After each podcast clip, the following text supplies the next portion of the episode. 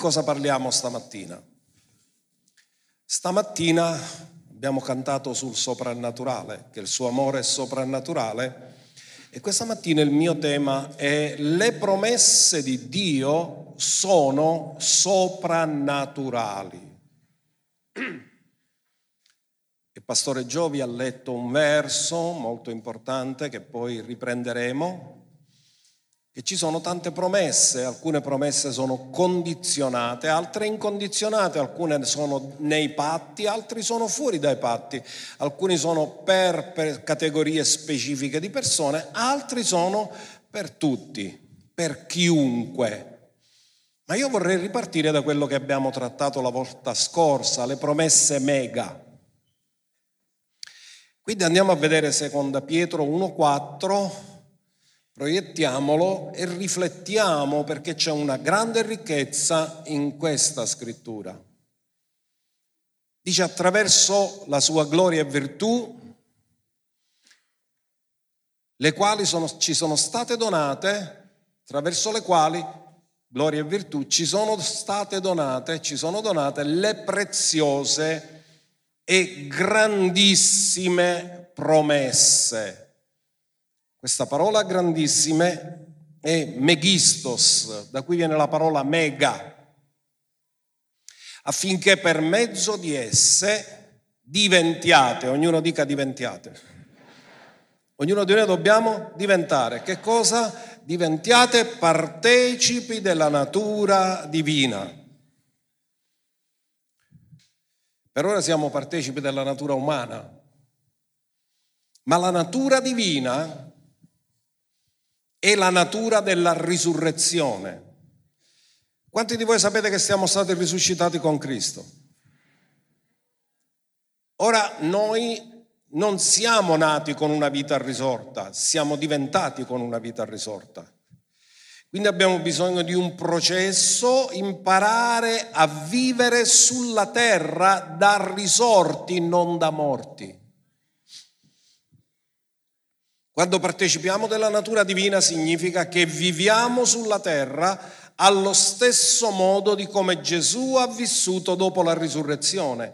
E Gesù dopo la risurrezione non ha vissuto nell'unzione, ha vissuto nella gloria. Ora, queste promesse hanno un grandissimo potenziale, ma non sempre noi riusciamo a realizzarle perché abbiamo bisogno di rinnovare la nostra mente, di ascoltare il giusto nutrimento e insegnamento della parola, perché se tu stai in un posto dove nessuno ti insegna, mai vieni a sapere queste cose.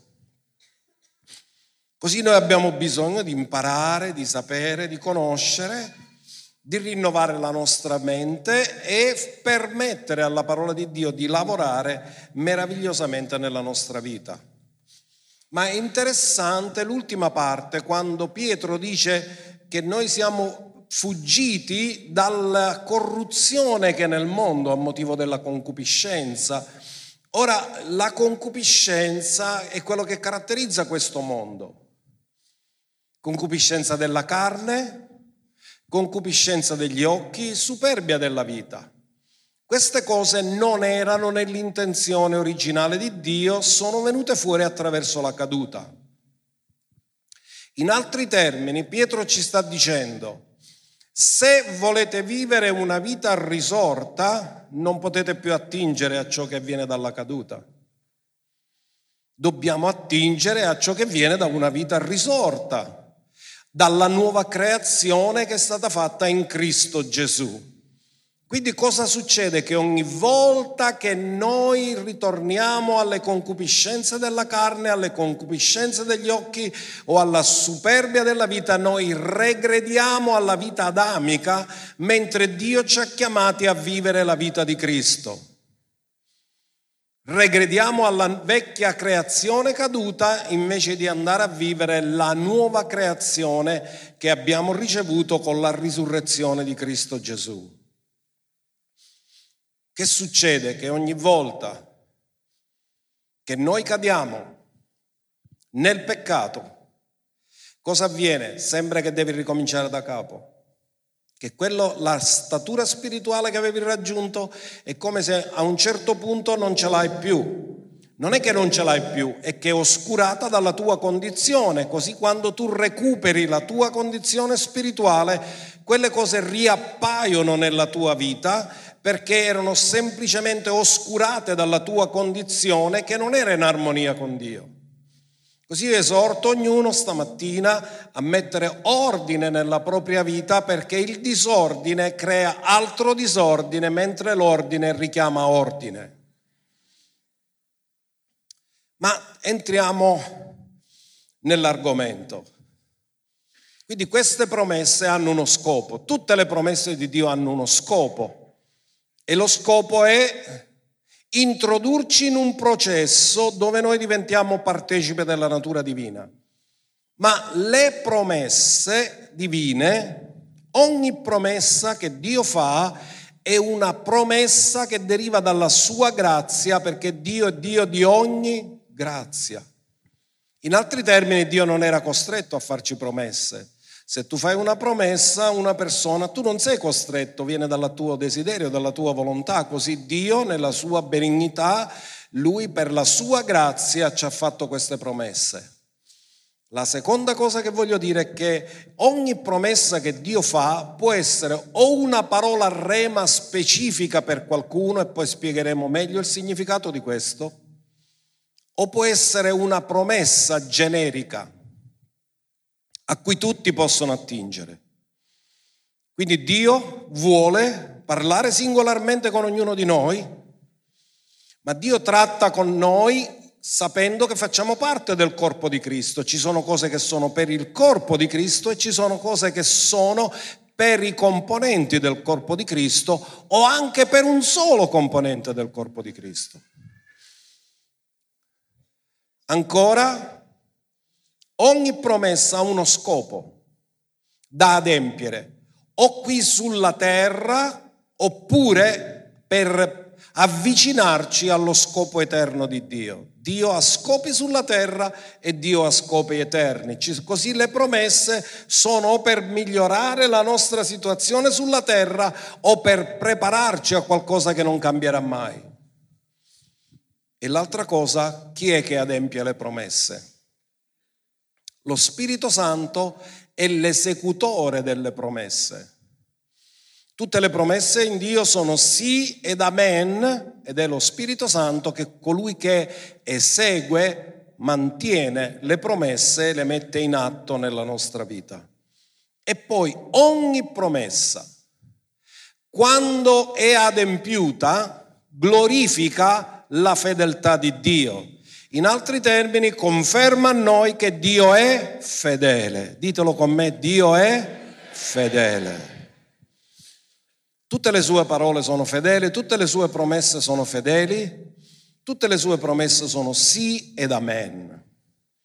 Ora andiamo a riprendere il verso che è stato letto in eh, Giovanni 15, verso 7. Voi sapete che Giovanni 15 è quel famoso capitolo relazionale della vita dei tralci. E Gesù sta parlando ai suoi discepoli e sta dicendo loro, se dimorate in me e le mie parole dimorano in voi, domandate quello che volete e vi sarà fatto.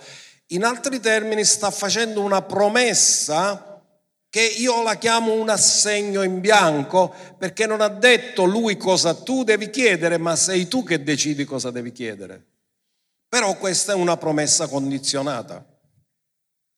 La prima condizione è se dimorate in me. Come posso essere sicuro che dimoro in lui? Nessuno può dimorare in lui a meno che non è nato di nuovo. Quindi significa che quando Gesù l'ha detto, nessuno di loro poteva dimorare realmente in, loro, in lui perché nessuno di loro era nato di nuovo. Lui sta parlando per il futuro e sta dicendo a loro, se dimorate in me e le mie parole, la parola che viene usata nel testo greco è remata, il plurale di rema, dimorano in voi, allora quando queste due condizioni ci sono, dimorate in me, le mie parole dimorano in voi, Allora domandate quello che voi volete che è coperto dalla mia parola e vi sarà fatto. Ora notate che rema è una parola che esce dalla bocca di Dio, però ciò che esce dalla bocca di Dio ha bisogno di un orecchio che la sa ascoltare. La fede viene? In altri termini, qui c'è un significato profondo che si chiama intimità. Tu ascolti perché hai intimità. Il rema Dio non lo dà alle persone che non hanno intimità con Lui. Il rema è una parola che Dio dà alle persone che coltivano una relazione di intimità. Cioè, tu non puoi ricevere una parola con una persona con cui non ti parli. Tu ricevi parole con le persone con cui comunichi. E tu normalmente comunichi di più con le persone con cui hai una relazione più forte. Io posso dirti, se vedo il tuo telefonino, chi sono le persone con cui tu comunichi di più, a chi mandi più messaggi, con chi ti senti più spesso. Allora quello ti mostra il tuo livello di intimità con quella persona. Ma ci sono persone che tu li chiami solo per Natale, una volta l'anno. Non mi dire che hai un livello di intimità. O forse li chiami solo quando fanno il compleanno. Ma ci sono persone che tu senti tutti i giorni e se non ti scrivono, ci scrivi tu. Come mai non mi hai scritto? In altri termini, la comunicazione, il livello della comunicazione indica il livello di intimità tra due persone. Quindi quando Gesù ha detto se le mie parole rema, non solo quelle logos scritte, ma le parole rema specifiche dimorano in voi, poi domandate quello che voi volete e vi sarà fatto. Ma dobbiamo spiegare che significa rema e logos, perché queste sono le due parole greche che vengono usate e che poi nella nostra traduzione in italiano vengono tradotte parola o parole. Allora vi dico subito che la parola logos si trova in 316 versetti della Bibbia e la parola rema in 67 versetti della Bibbia. Quindi no, sono molto frequenti, ma la parola logos, se prendete ad esempio il prologo di Giovanni, nel principio era la parola, viene usato logos. Quando Gesù dà una parola specifica, qui sta dicendo, sta usando la parola rema. Quindi cosa vuol dire? Che la parola logos è l'intero consiglio di Dio scritto in tutta la parola. Non c'è logos se non è scritto. Ma tutto il logos, prima di essere scritto, qualcuno l'ha ascoltato, è stato ispirato e poi l'ha scritto. In altri termini, prima di essere logos è stato un rema che viene da Dio. Poi lo Spirito Santo fa il processo inverso, prende il logos e te lo applica a te e lo fa diventare un rema specifico per la tua vita. Il logos è l'intero consiglio di Dio. Il logos è il pozzo dove tu puoi attingere tutta l'acqua che vuoi. Il rema è il secchio che tu attingi e che porti a casa.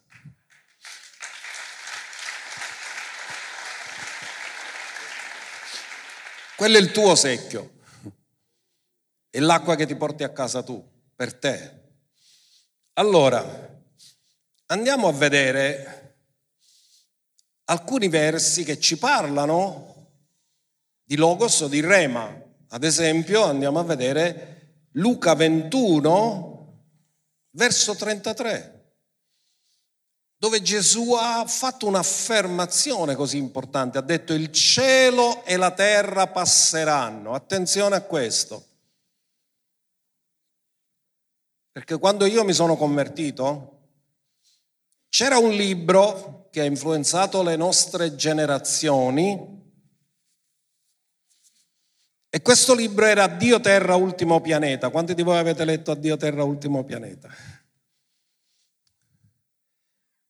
In realtà, quello che questa scrittura dice non è che la terra sarà distrutta, Perché la parola che viene usata nel greco passeranno significa passeranno da una condizione a un'altra, cioè la terra che Dio farà diventare nuovi cieli e nuova terra non sarà come la terra di oggi perché passerà per il fuoco e sarà purificata, ma sarà sempre questo pianeta terra.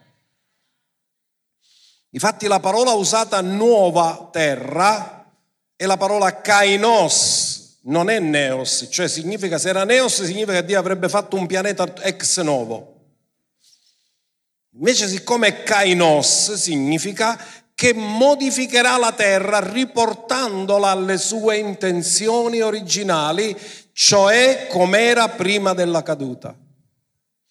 Perché tutta la creazione è stata sottoposta a vanità e la prima che è stata sottoposta a vanità è stata la terra che ha cominciato a produrre spine e triboli. Quando la terra è stata fatta, non era stata fatta per produrre spine e triboli, ma per portare frutto. Quindi significa che Dio riporterà la terra nelle sue intenzioni originali. Ma dice il cielo e la terra si modificheranno, ma le mie logoi, le mie parole, plurale di logos, non passeranno. In altri termini ha detto, i pianeti possono modificarsi, ma la mia parola è immutabile. Le sue parole sono stabili nei cieli. Le cose della creazione umana o divina, i pianeti possono modificarsi, ma la sua parola è immutabile. Ognuno dica la parola di Dio è immutabile. Quindi questo è così importante. Allora, Cos'è il rema? Il rema è una parola specifica per una persona specifica in un tempo specifico che può scadere dopo che Dio l'ha fatta realizzare. Cioè vale solo per quel tempo. Per dire, Dio ti promette che ti riempie di Spirito Santo. Una volta che sei riempito di Spirito Santo vale più quel rema? Quel rema? No, l'hai realizzato.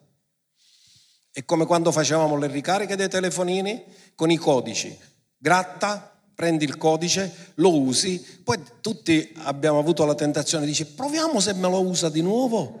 E invece dice il codice che lei ha utilizzato già era stato usato.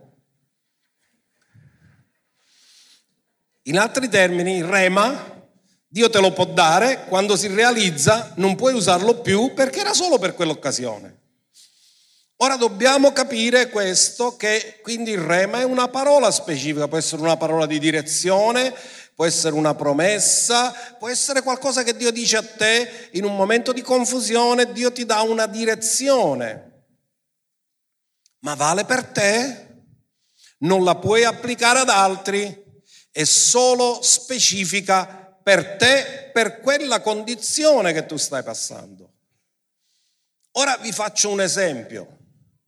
Quando Giosuè, proiettiamo Giosuè 1.5, ha dovuto prendere il posto di Mosè, ora voi pensate, Mosè è quello che ha aperto il mare, è quello che quando parlava con Dio parlava faccia a faccia. Così tutti dicevano e chi ce la farà a essere come lui? Quando tu hai davanti a te una persona che è di alto livello spirituale e tu devi sostituirlo come ha dovuto fare Giosuè, Giosuè era molto preoccupato di questo. E Dio l'ha dovuto incoraggiare. Ha detto ti voglio svelare qual è il segreto perché Mosè ha potuto fare queste cose. Il segreto non è Mosè, ero io con lui. E se lui ha potuto fare quelle cose, anche io le posso fare con te. Così Dio gli dà una parola a rema che vale solo per Giosuè, non la puoi applicare. Se tu la applichi a te, non vale per te, perché Dio l'ha detto a Giosuè. Nessuno ti potrà resistere tutti i giorni della tua vita. Come sono stato con Mosè, così sarò con te. Dio ha voluto dire a Giosuè, il segreto di tutte le vittorie di Mosè non era lui, ero io. E come sono stato con Mosè, così sarò con te. E poi conclude, io non ti lascerò e non ti abbandonerò. Questa è una promessa incondizionata. Perché? Perché Dio gli dice, qualsiasi cosa fai, e lui qualche errore l'ha fatto, quando ad esempio Adai non ha consultato l'Eterno, Dio non l'ha abbandonato perché lui ha sbagliato. Non ti lascerò e non ti abbandonerò. Ora questa promessa è anche generica, la troviamo scritta perché l'Eterno ha detto io non ti lascerò e non ti abbandonerò e lo scrittore dell'epistola la applica anche ad altri, ma quella parte nessuno ti potrà resistere tutti i giorni della tua vita, come sono stato con Mosè così sarò con te, era per un compito specifico che solo Giosuè poteva adempiere, portare il popolo dalla posto del deserto dove Mosè gliel'aveva lasciato, introdurlo nella terra promessa. Era una parola rema, era una parola specifica per Giosuè e Dio gliel'ha data a lui e lui ne ha potuto beneficiare, ha creduto su questo.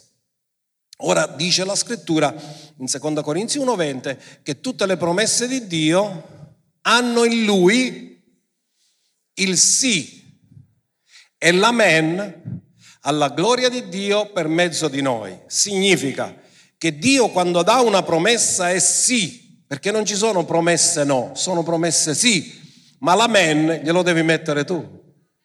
Perché dice altrimenti non avrebbe scritto per mezzo di noi.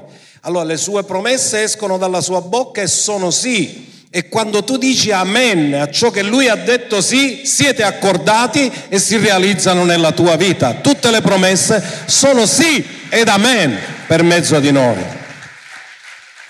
Ma noi parleremo poi più avanti di che cosa questa parola amen, quanto è importante questa parola amen. Allora, come faccio a sapere se una promessa della Bibbia si applica a me?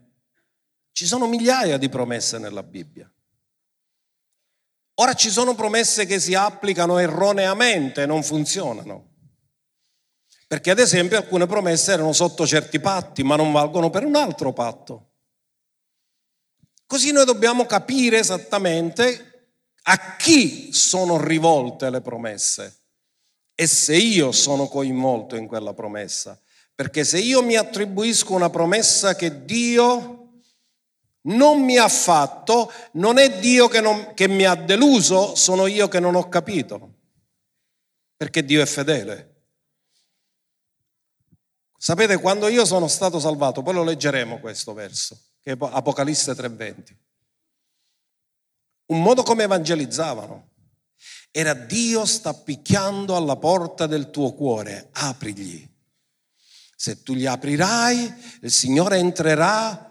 Guardate, questa non è una promessa che è fatta ai non credenti, questa è una promessa fatta alla Chiesa di Laodicea. È una, una, promessa fatta alla Chiesa, non ai non credenti. Così noi abbiamo usato qualcosa rivolta alla Chiesa e l'abbiamo usato per i non credenti, ma è un'applicazione sbagliata. Poi ci arriveremo su questo. Vi voglio dare alcune promesse che sono per tutti. Quando le promesse sono per tutti, voi troverete la parola chiunque. Chiunque significa chiunque essere umano. Giovanni 3, 15 e 16. Il verso 16 lo conoscete tutti a memoria. Dio ha tanto amato il mondo che ha dato il suo unico figlio affinché chiunque crede in lui non perisca ma abbia la vita. Ma il verso 15 e poi in parte ripetuto nel verso 16 affinché chiunque, chiunque, ognuno dica chiunque. Per chi è questa promessa? Per chiunque. Tu non devi essere membro di chiesa. Questa promessa è per il mondo, affinché chiunque crede in lui non perisca ma abbia la vita eterna. Può essere mai questa promessa per uno che ha già la vita eterna? No, è per chi non ce l'ha. Poiché Dio ha tanto amato il mondo che ha dato il suo unigenito figlio affinché chiunque, e ancora di nuovo dice chiunque, a chi è rivolta? A chiunque non perisca, ma abbia la vita eterna. Questa è la promessa di Dio al mondo e per chiunque. Non importa chi è, ma se ci crede ha vita eterna. Questa è una promessa generica, universale, che non definisce né il tempo né il destinatario, è per ogni tempo e per ogni destinatario che ci crede. Questa è una promessa generica e vale per tutti quanti.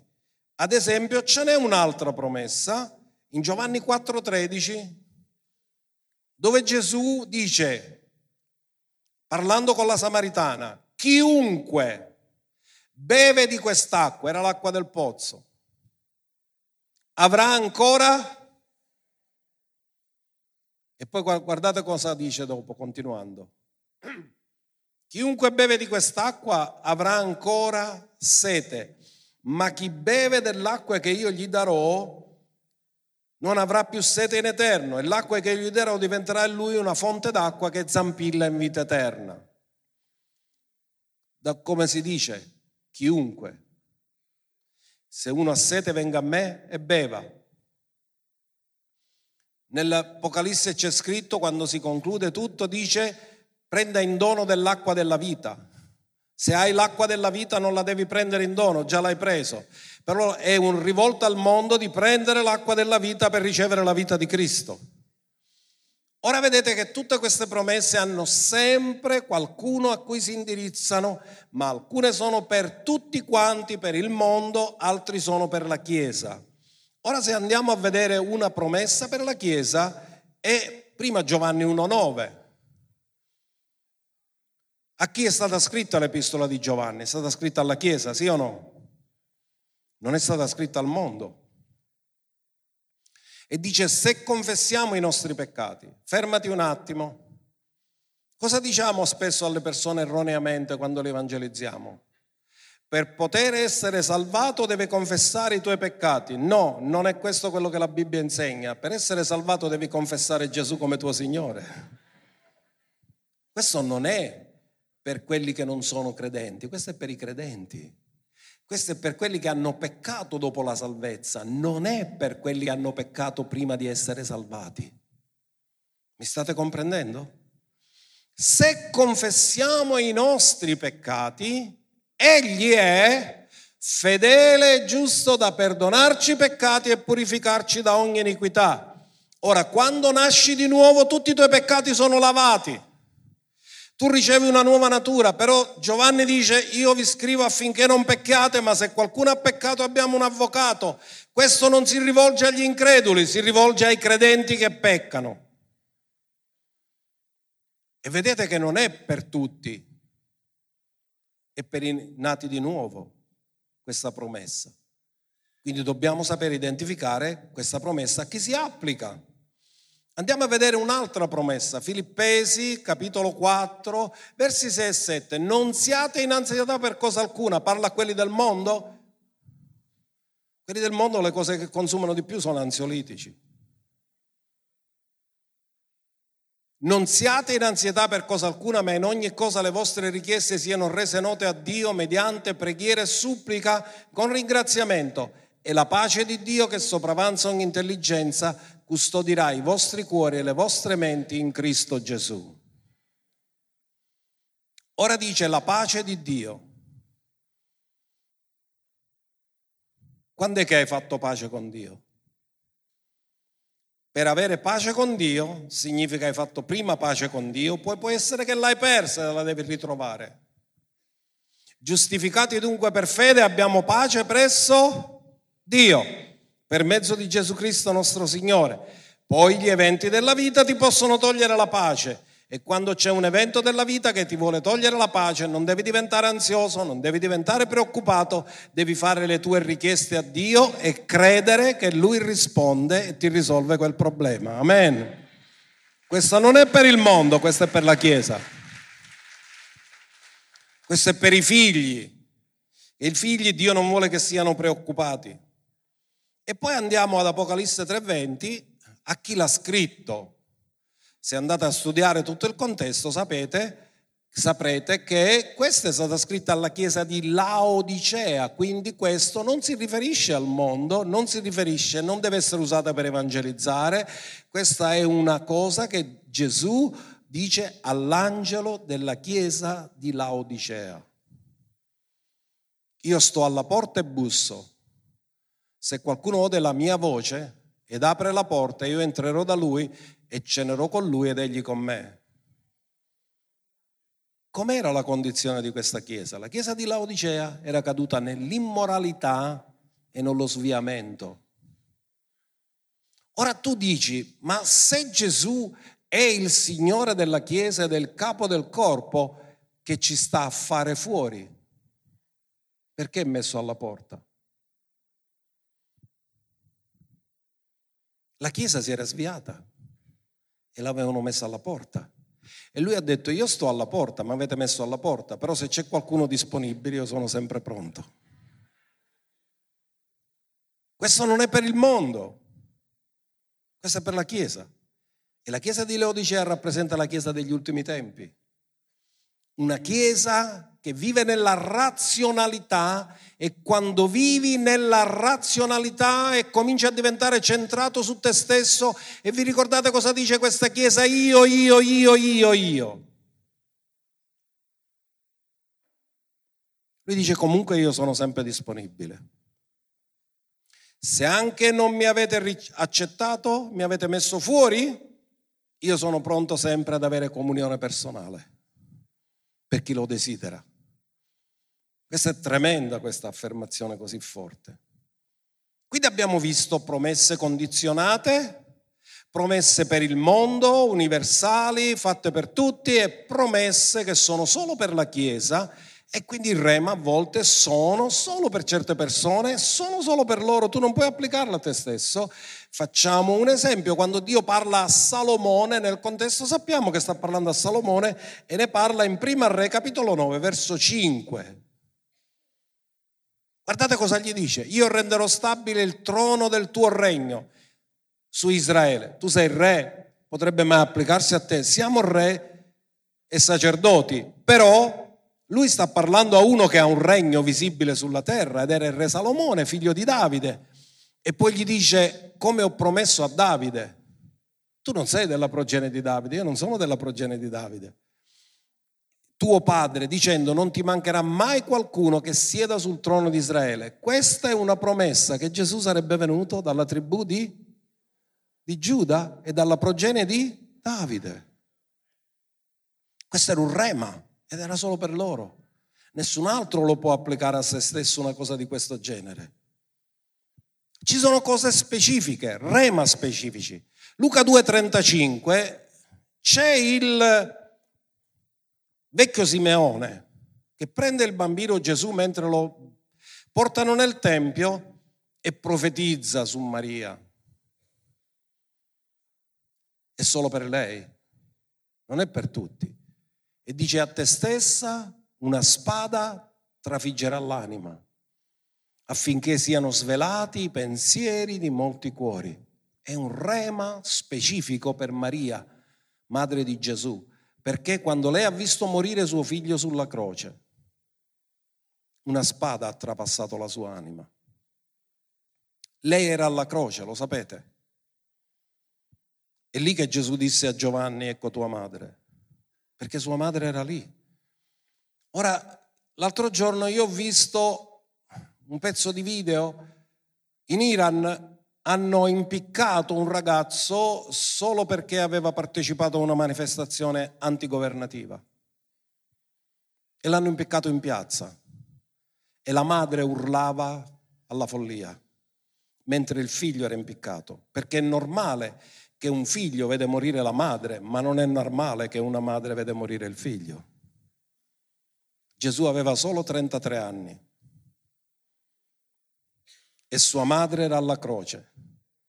Vedere il figlio inchiodato su quella croce e vederlo morire, noi non possiamo capire la sofferenza della madre. E lui gliel'aveva profetizzato, una spada ti trafiggerà l'anima affinché siano svelati i pensieri dei cuori. Alla croce sono stati svelati i pensieri dei cuori delle persone. C'erano quelli che piangevano Gesù, c'erano quelli che erano contenti della sua morte, c'erano quelli che si dividevano le sue vesti, c'erano quelli che erano assolutamente indifferenti alla sua morte. Tutto quello che c'era nel cuore dell'uomo in quel giorno si è evidenziato. Questa era una parola rema solo per lei, per Maria. Non bisogna applicarla a nessun altro. Quindi dobbiamo capire. Per concludere questa riflessione potremmo dire tante cose, ma credo che questi esempi vi stanno aiutando a capire che quando noi guardiamo e vediamo che ci sono promesse nella parola di Dio, dobbiamo seguire certi principi per poter dire che si applica a noi e che possiamo mettere fede per l'adempimento.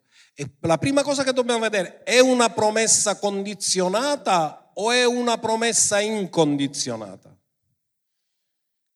La seconda cosa, le promesse che Dio ci fa sono soggette al proposito che Lui ha per noi. In altri termini, le promesse ci aiutano a sottometterci alla sua volontà, al suo piano e a fidarci interamente di lui perché possiamo realizzare il suo piano. E la terza cosa, Dio ti fa le promesse, ma normalmente non ti dice mai esattamente quando avverranno. Però tu puoi sapere che avverranno per certo, ma non puoi sapere esattamente quando avverranno, ma tutte le sue promesse sono sì ed amen. Dio non può mentire, quello che dice lo farà, forse non nel tempo che ti aspetti tu, ma nel suo tempo, perché c'è un tempo per ogni cosa.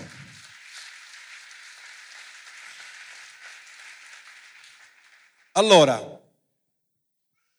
quando Dio parla personalmente a te nella tua vita di devozione personale, ti dà un rema e tu per non dimenticarlo lo scrivi nel tuo block notice ed è una cosa solo per te, tu non lo fai vedere ad altri, massimo alle persone che sono vicine a te, ma è una cosa personale. Ma quando Dio parlò a Giovanni, non solo gli ha detto cosa doveva succedere, gli ha detto scrivi. Ora, quando è una cosa personale, forse tu la scrivi nel tuo block notice o neanche la scrivi, ma quando viene scritta può diventare una legge spirituale, perché Dio vuole che sia scritta. E in Apocalisse 3:14 guardate cosa dice il Signore a Giovanni, all'angelo, cioè era il conduttore della Chiesa. Angelo significa messaggero. Quindi nella mente di Dio, nell'Apocalisse, quando è stata scritta l'Apocalisse, già la Chiesa aveva tutti i ministeri, apostoli, profeti, evangelisti, dottori e pastori. A chi è che scrive per scrivere alla Chiesa non scrive agli apostoli, scrive al pastore, all'angelo della Chiesa. In altri termini, nella prima chiesa il modello della chiesa locale aveva un pastore senior che era il messaggero, l'angelo della chiesa, uno, angelo. Non agli angeli della chiesa, all'angelo della chiesa. La chiesa ha voluto essere democratica, ma nella chiesa non c'è democrazia, c'è teocrazia. È Dio che deve governare, Dio governa a modo suo ed è Lui che ha dato apostoli, profeti, evangelisti, dottori e pastori. Amen. E ogni chiesa locale deve avere un angelo, una voce, perché altrimenti non ci sarà mai unità, ci saranno i partiti. All'angelo della chiesa di Laodicea scrivi, ognuno dica scrivi. Queste cose dice l'Amen. Come si fa a chiamare Gesù? Questo è molto importante. Se lui è l'amen, significa è così. Significa non cambierò mai una virgola di quello che io ho detto, perché quello che io ho detto non si può cambiare, perché io sono l'amen. E così, qualsiasi cosa ho detto, mai me la rimangerò, mai la cambierò, perché io sono l'amen, io sono il testimone fedele e verace, il principio della creazione di Dio. Ora qui alcuni si scandalizzano e dicono, ah, lo vedi Gesù? Allora non è Dio, è una creatura, perché se è il principio della creazione di Dio, ascoltate, sta parlando di Gesù uomo, perché è il primo uomo che essendo divenuto peccato è risuscitato dai morti e ha dato origine alla nuova creazione. Lui è il principio, il bereshit della nuova creazione.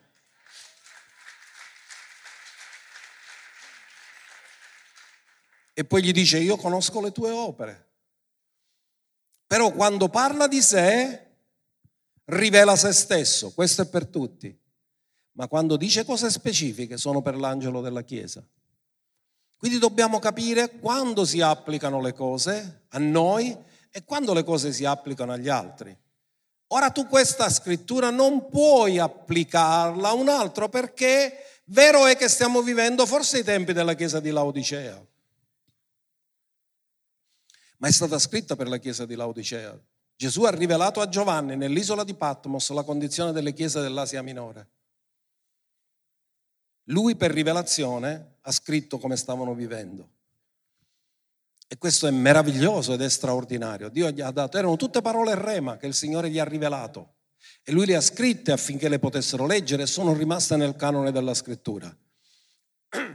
Ora dobbiamo capire che quando Dio fa una promessa, questo voglio che lo afferrate e non perdetelo, quando Dio fa una promessa, ogni promessa che Dio fa è soprannaturale quindi non si può mai realizzare per sforzo naturale o cercando di aiutare Dio, ma credendo quello che Lui ha detto.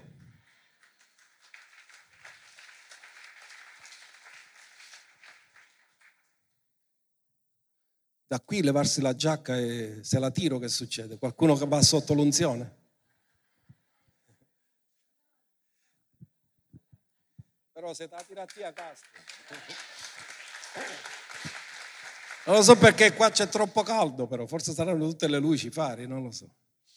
Allora, guardate una cosa. Voglio introdurvi in un percorso che è il percorso di Abramo e voglio che capite lo spirito con cui io vi sto parlando di queste cose. Io vi voglio parlare di queste cose per farvi sapere qual è stato il processo nella vita di Abramo, perché Abramo non ha cominciato con una fede forte, ha cominciato con una fede debole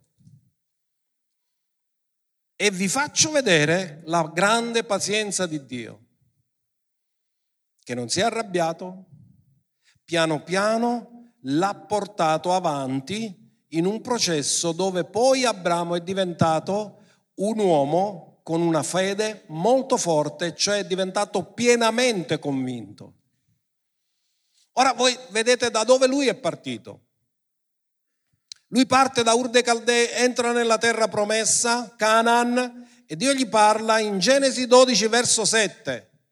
Guardate, non è un qualcosa normale, questa è un'apparizione, cioè Dio gli si presenta e lui lo vede.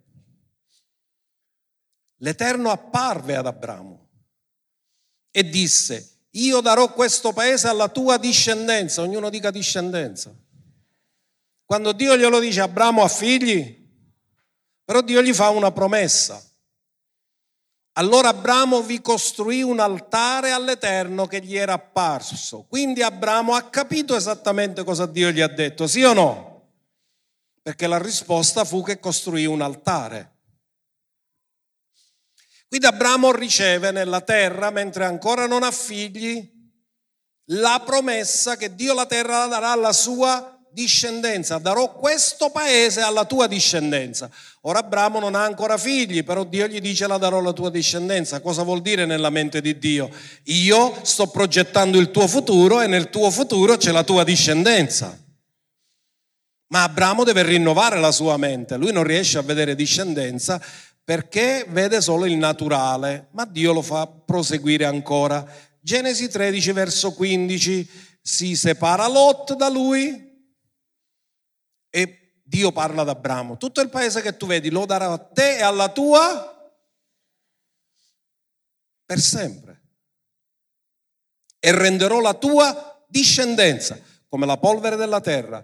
Per cui se qualcuno può contare la polvere della terra, si potrà contare anche la tua discendenza. Tre volte discendenza, discendenza, discendenza. Quanti di voi camminate Mettete i piedi sulla polvere della terra. Tutti.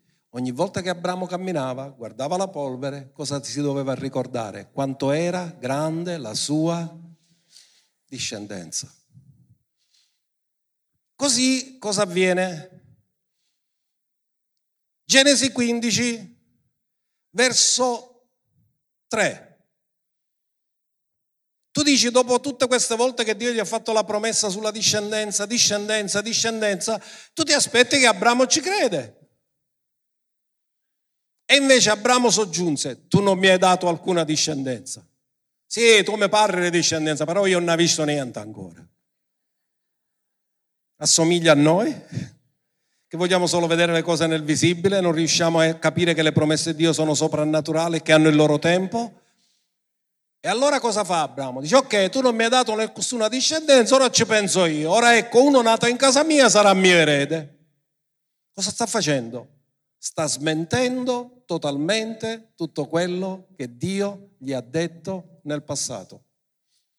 Vi ricordate la conferenza che ho spiegato che la vera fede ha tre elementi, CDC? Conoscenza, decisione di credere a quello che Dio ha rivelato e poi coerenza nel modo di parlare e nel modo di agire. Vi sembra coerente che Abramo dice a Dio, io farò mio erede Eliezer, un servo nato in casa mia, faccio a lui erede, tanto tu a me la discendenza non me l'hai data. Vogliamo giudicare Abramo? No. Vogliamo ringraziare Dio che ha avuto pazienza con lui, perché poi Dio ci ha visto la tua scorcia e guarda ad Abramo. Cioè se io faccio una consulenza e dico alle persone tre volte la stessa cosa e viene la quarta volta e mi dice che farà di testa sua, io come minimo ci dico, oh! E Dio? Lui gli dice questo e guardate la grandezza di Dio. Nel verso 5 Dio dice, Abramo, ti ho parlato della terra e non mi hai capito. Vediamo ora se ti parlo del cielo, se mi capisci. Lo condusse fuori. Cioè, io avessi santoleato, venga! No, Dio se lo prende, lo porta fuori.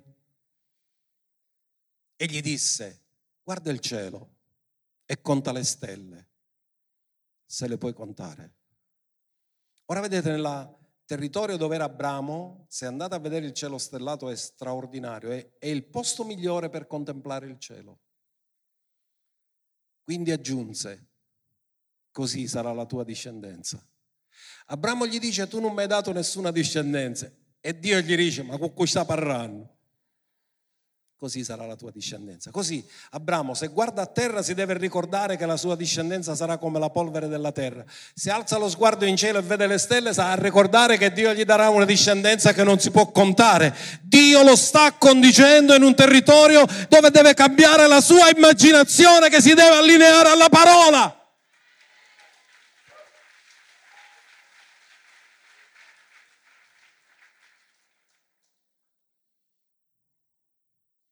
Verso 18.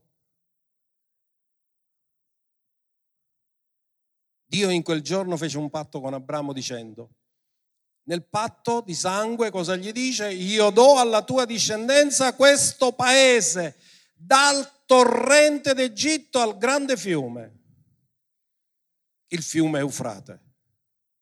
Gli dà pure i confini, gli dice che gli darà la discendenza e gli fa un patto di sangue in cui gli dice, senti, puoi essere più sicuro ancora, faccio un patto di sangue con te, che è la cosa più seria che si poteva avere.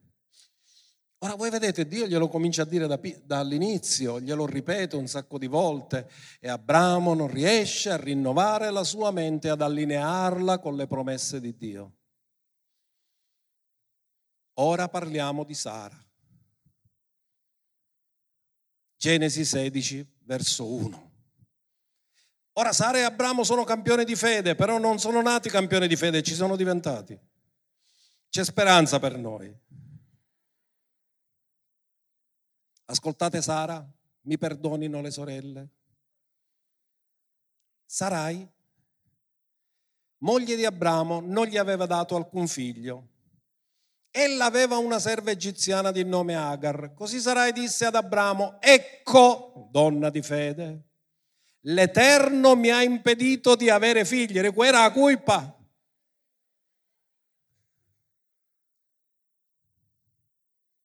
Che ci posso fare io? Sono signore un nerona, basta.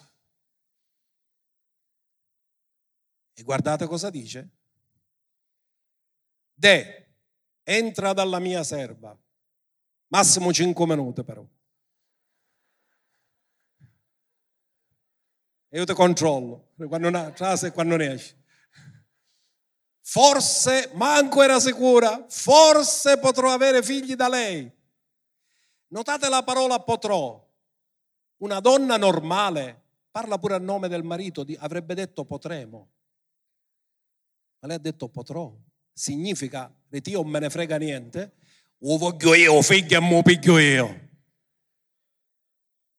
Cioè, lei antepone il suo desiderio di maternità a suo marito e a Dio. Perché deve soddisfare il suo desiderio di maternità. Che è legittimo, ma poi chi è che gliel'ha dato il figlio? L'Eterno l'ha impedito o l'Eterno ha permesso che lei l'avesse? Ora, perché sto dicendo queste cose? Per dirvi che noi dobbiamo avere un processo di rinnovamento della mente prima che diventiamo coerenti con le promesse di Dio, perché da un lato diciamo il Signore lo so che mi guarisce e poi appena trovi chi vicino a te, qual è il primario dove sei andato? Me lo dai il telefono? Come facevano loro? L'Eterno mi ha impedito. Tu non mi hai dato discendenza, me lo cerco io quello che sarà il mio erede. Annullando tutto quello che Dio aveva detto. Quindi che succede? Che quando le cose a volte ci sono gente che per 15 anni, 20 anni provano ad avere un figlio e non ci rinescono. Abramo appena va con Agar subito incinta, è botto. E nasce Ismaele, il figlio del compromesso, non il figlio della promessa, il figlio del compromesso. Hanno cercato di aiutare Dio. Genesi 16, verso 15. Così Agar partorì un figlio ad Abramo e Abramo chiamò il figlio che Agar gli aveva partorito col nome di Ismaele. Abramo aveva 86 anni quando Agar partorì Ismaele ad Abramo. 14 anni dopo nasce Isacco. Isacco nasce quando Abramo ha quasi 100 anni e Abramo vive fino a 175 anni, quindi quando Abramo muore Isacco ha 75 anni e quando Abramo muore Isacco ha già avuto Giacobbe ed Esaù, quindi Abramo vede la sua discendenza come Dio gli aveva promesso, Dio d'Abramo, di Isacco e di Giacobbe, perché tutte le sue promesse sono sì ed amen.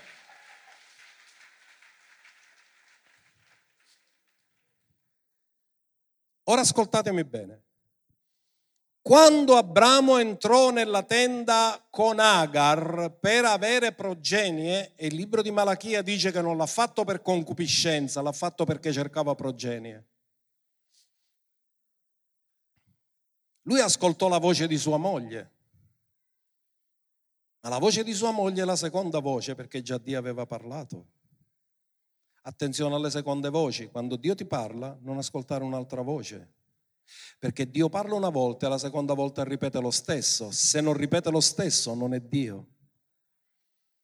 Ricordatevi che Eva ascoltò una seconda voce e i guai sono cominciati con l'ascoltare quella seconda voce. Ora Dio ci vuole insegnare ad ascoltare solo la sua voce e ad ascoltare che le sue promesse sono soprannaturali e immutabili. Ora ascoltatemi, quando Abramo entra nella tenda di Agar, lascia il soprannaturale e ritorna nel naturale. Ma le promesse di Dio sono... Non, si, non puoi aiutare Dio.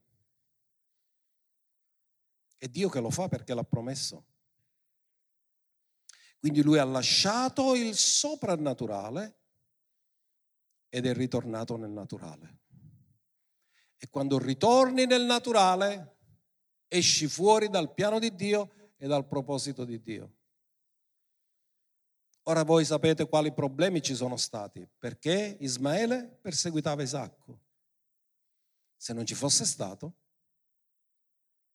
non ci sarebbe stata questa persecuzione. Da Ismaele sono venuto il popolo arabo. Non abbiamo niente contro gli arabi perché ci sono un sacco di fratelli pure arabi, però gli arabi sono stati sempre nemici di Israele. In altri termini, un disordine crea sempre altri disordini. Una disubbidienza, fare a modo proprio, crea sempre problemi. Ora Dio non è che ti abbandona, Dio ti lascia, però sei tu che te li vai cercando. E Dio ci dice queste cose affinché entriamo nell'ordine e camminiamo nell'ordine divino. Quindi lui va dal soprannaturale al naturale, mentre Dio vuole che andiamo dal naturale al soprannaturale. Quanti di voi vi ricordate della donna del flusso di sangue? Quanti di voi conoscete la donna del flusso di sangue? Come si chiamava? Anonima. Non ce lo dice la scrittura come si chiamava. Quando la scrittura non ti dice come si chiama una persona è perché chiunque si può identificare. Questa donna era ricca e la scrittura ci dice in Marco 5 che lei aveva speso tutti i suoi soldi con i medici e qual era stato il risultato? Che era diventata povera ed era peggiorata, sì o no? In altri termini, ha cercato soluzioni nel naturale e quando cerchi soluzione nel naturale diventi sempre più povero e la situazione peggiorerà sempre, mentre poi quando ha esaurito tutte le sue cartucce naturali, picciolo non ce n'erano più. Non poteva andare più da nessun medico. Sentì parlare di Gesù E quando sentì parlare di Gesù, finalmente ha lasciato il naturale e si è rivolta al soprannaturale. Ascoltami bene, più ti avvicini a Gesù, più miracoli avrai nella tua vita. Più miracoli avrai nella tua vita. E il 2023 sarà un anno pieno di miracoli.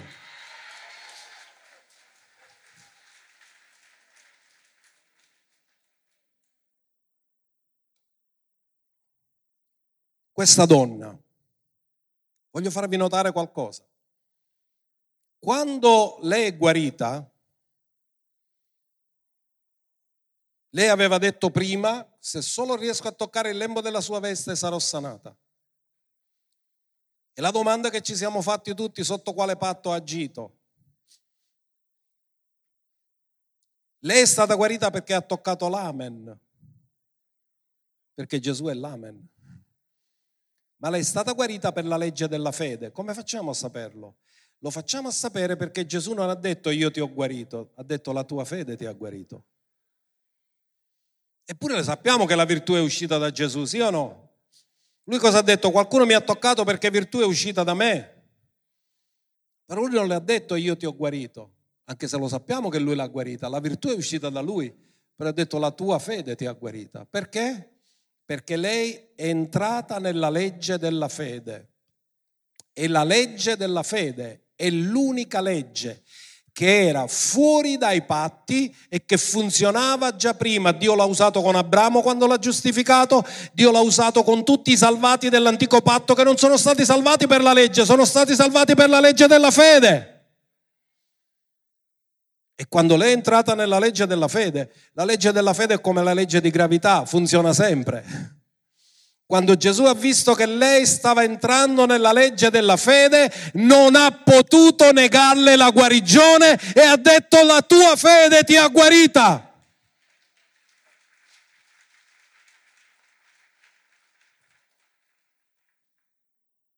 Lei ha lasciato le risorse umane, ha lasciato il naturale e si è rivolta al soprannaturale.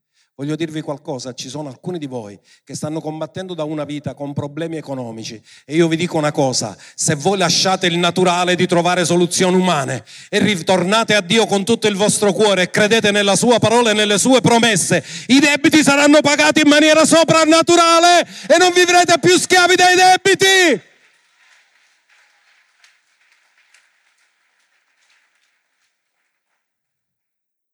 Perché Dio è soprannaturale. e le sue promesse sono soprannaturali. Allora, lei è stata guarita. Perché? Perché tutto ciò che Dio dice non torna a vuoto. Lui è l'amen. E amen significa è così e non, nessuno lo può cambiare. Isaia 55 verso 11. Cosa dice? Così sarà la mia parola che è uscita dalla mia. Cosa disse Gesù? Non di solo pane vive l'uomo, ma di ogni parola che procede. Ma se una parola procede dalla bocca di Dio, è una parola parlata, è una parola rema. Non ha detto una parola scritta, è una parola che esce dalla bocca. La parola che esce dalla bocca è un rema. Se dimorate in me, le mie remata dimorano in voi, domandate quello che volete e vi sarà fatto. Essa non ritornerà a me a vuoto senza avere compiuto ciò che desidero e realizzato pienamente. Ognuno dica pienamente ciò per cui l'ho mandata. La parola di Dio ha sempre uno scopo. Dio manda la sua parola sempre per uno scopo. Mandò la sua parola e li guarì.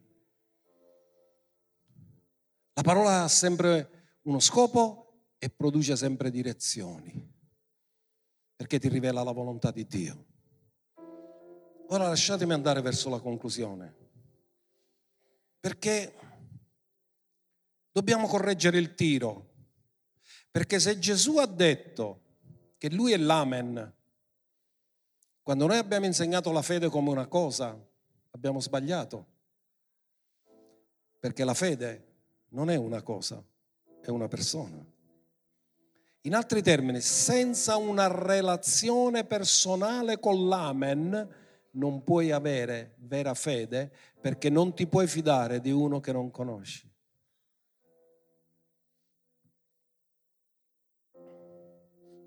E voglio darvi il verso di Ebrei 11.1.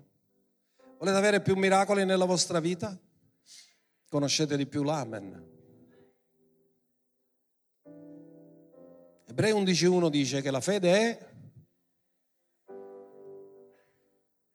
Abramo ha iniziato così o ha iniziato con incertezze, con dubbi, con incoerenze? In altri termini, perché non nasceva Isacco? Non perché Dio ritardava, è perché Abramo non aveva ancora la certezza. Cercava soluzioni umane. Quando è arrivato alla certezza, è arrivata la promessa. La fede è certezza di cose che si sperano. Lui sperava di avere un figlio, dimostrazione di cose che non si vedono.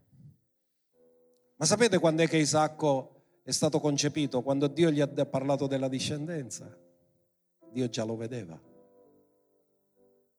Ma quello che Dio vedeva nel mondo dello spirito, Abramo lo doveva vedere anche lui nel mondo dello spirito. E qual è stato il processo di grazia che Dio ha fatto con Abramo e Sara? Cercare di fare vedere loro quello che lui già da sempre vedeva. Farli accordare con quello che lui già vedeva e immaginava per il futuro loro. Per Dio era troppo chiaro già fin dall'inizio, ma per loro è stato un processo per crescere e accordarsi con le promesse di Dio che sono sì ed amen. Ora voglio condividervi una cosa che mi ha lasciato molto perplesso. E mi sono chiesto perché. Sapete che l'unico Vangelo dei quattro Vangeli che riporta per cinque volte la frase poca fede è il Vangelo di Matteo. Il Vangelo di Matteo è rivolto agli ebrei. È l'unico Vangelo che dice che quando si parla del regno di Dio lo chiama regno dei cieli, perché gli ebrei non vogliono che si nomini il nome di Dio in mano. È lo sinonimo. Ma lui, siccome scrive per i fratelli ebrei, sta molto attento. E c'è un rimprovero velato, perché per cinque volte Gesù dice, usa questa espressione, poca fede. In particolare, nel discorso della montagna, quando parla della provvidenza. Dio provvede per gli uccelli, Dio provvede per i gigli. Non si occuperà molto di più di voi o uomini di poca fede? Poi la tempesta. Nella tempesta loro, lui dice passiamo all'altra riva, loro non si fidano e lui dice avete poca fede quando io parlo. Non vi fidate della mia parola. Con Pietro che cammina sulle acque. Ora ascoltate, noi diciamo Pietro, Pietro, ah, sei sempre tu. No, Pietro è l'unico che ha avuto coraggio di uscire dalla barca in tempesta. Pietro è quello che ha detto io vorrei camminare in modo come cammini tu, tu cammini nelle acque, anche io ci voglio camminare. In altri termini, Pietro amava il soprannaturale. E uscire da una barca in tempesta non è facile. E lui dice, se tu comandami di venire da te. E Gesù lo comanda.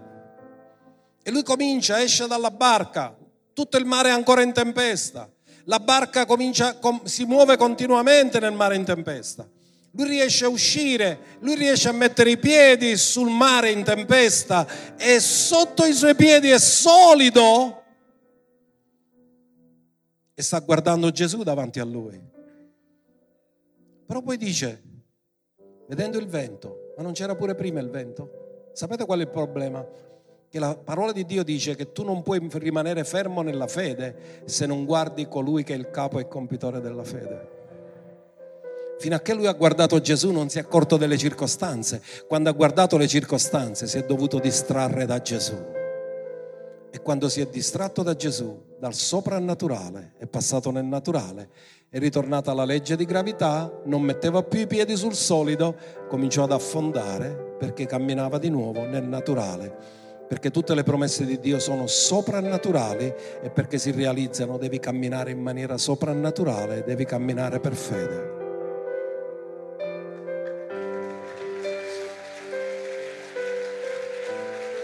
Mentre sta affondando, lui grida, salvami.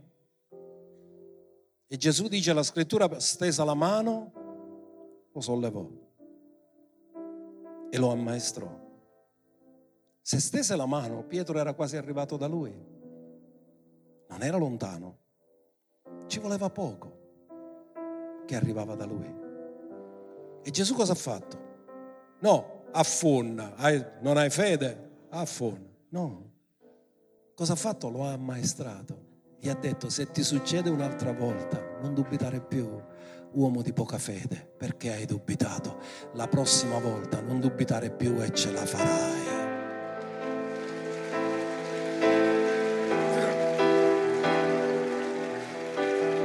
Dì alla persona accanto a te, la prossima volta non dubitare più e ce la farai.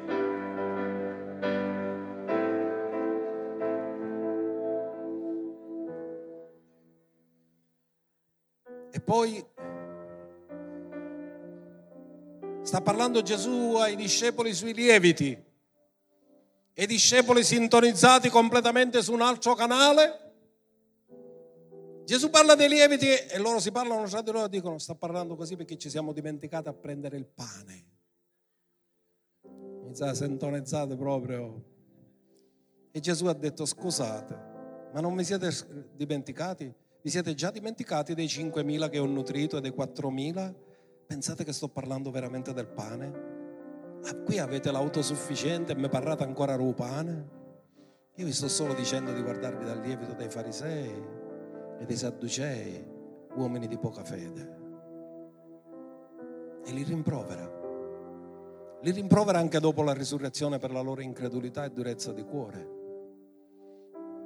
E poi lui è sul monte della trasfigurazione con Pietro, Giacomo e Giovanni e i nove che restano a valle devono liberare il fanciullo epilettico. Ma quando Gesù scende, il padre dice: L'ho portato ai tuoi discepoli, ma non l'hanno potuto liberare.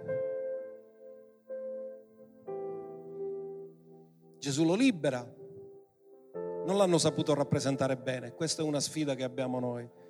Quanto sappiamo rappresentare Gesù, i suoi discepoli non l'hanno saputo rappresentare bene in quell'occasione.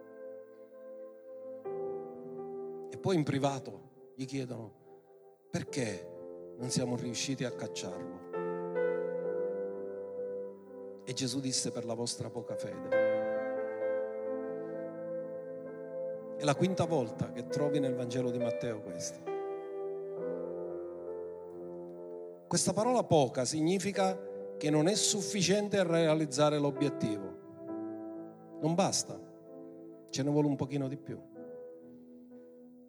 Non l'abbiamo visto in Abramo che la sua fede era poca per realizzare l'obiettivo? Ma cosa ha fatto Dio? Non l'ha giudicato, non l'ha condannato, lo ha ammaestrato, lo ha insegnato per farlo passare da una poca fede a una fede pienamente convinta. E Dio è in questo processo con me e con te di farci passare da una poca fede a una fede pienamente convinta per ricevere tutte le sue promesse che sono sì ed amen.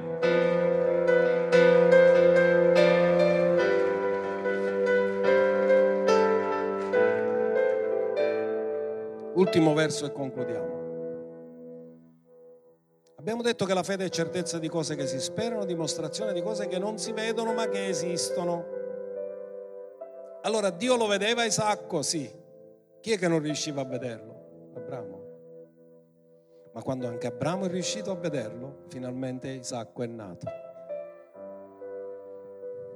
Ora, non si vedono, ma ci sono. Io vi dico una cosa, Isacco era già iniziata la sua esistenza quando Dio ha parlato di discendenza ad Abramo. Già Dio lo vedeva. E Abramo non è diventato padre quando è nato Isacco, ma quando Dio gli ha detto ti faccio padre. In altri termini, la parola precede sempre i fatti, perché Dio disse e la luce fu. Prima c'è la parola, poi arriva i fatti e lui è l'amen, quello che dice sempre avviene.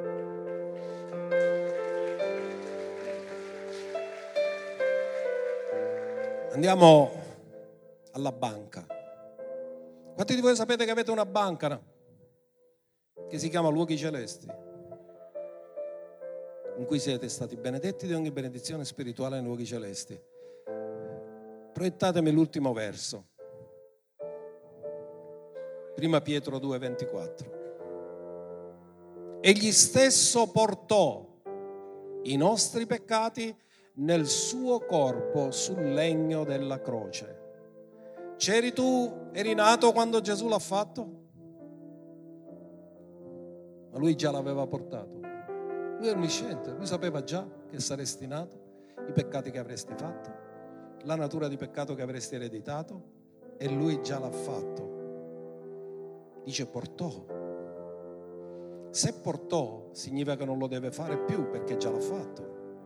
Questa si chiama cristologia storica, questa è la storia di quello che Gesù ha fatto e la storia si può raccontare ma non si può annullare. Questa è la tua banca. Nella tua banca lui ha accreditato che ti ha portato tutti i tuoi peccati. Tu non eri neanche nato, non avevi mai commesso un peccato, ma lui sapeva quelli che avresti fatto e li ha portati sulla croce inchiodandoli là.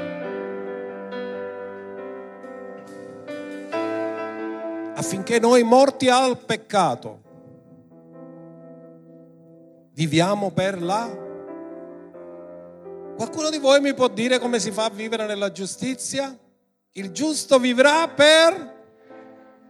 In altri termini, quello che lui ha fatto è per riportarti di nuovo a Dio, facendoti nascere di nuovo e vivere per fede per un nato di nuovo e ordinario.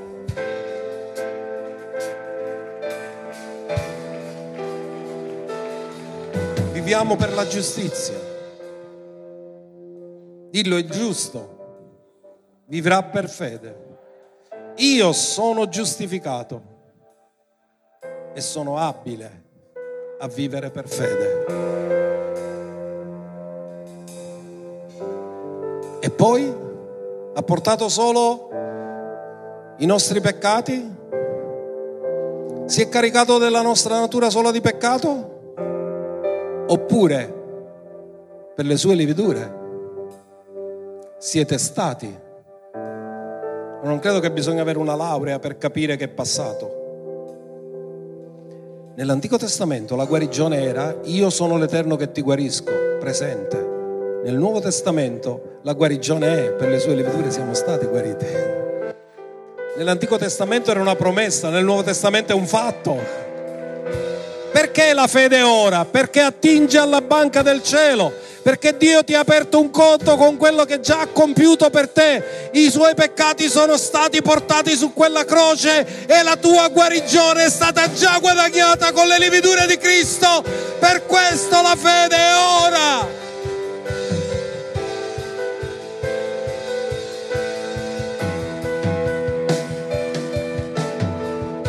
Perché aspettare? La tua guarigione ora, la tua salvezza ora, la tua benedizione ora. La fede è? Perché è già compiuto. È certezza di cose che si sperano, dimostrazione di cose che non si vedono, ma che esistono. E Dio ti dice guarda le cose come le guardo io e riceverai tutte le mie promesse che ti renderanno partecipe della natura divina. Facciamo un applauso al Re, adoriamo.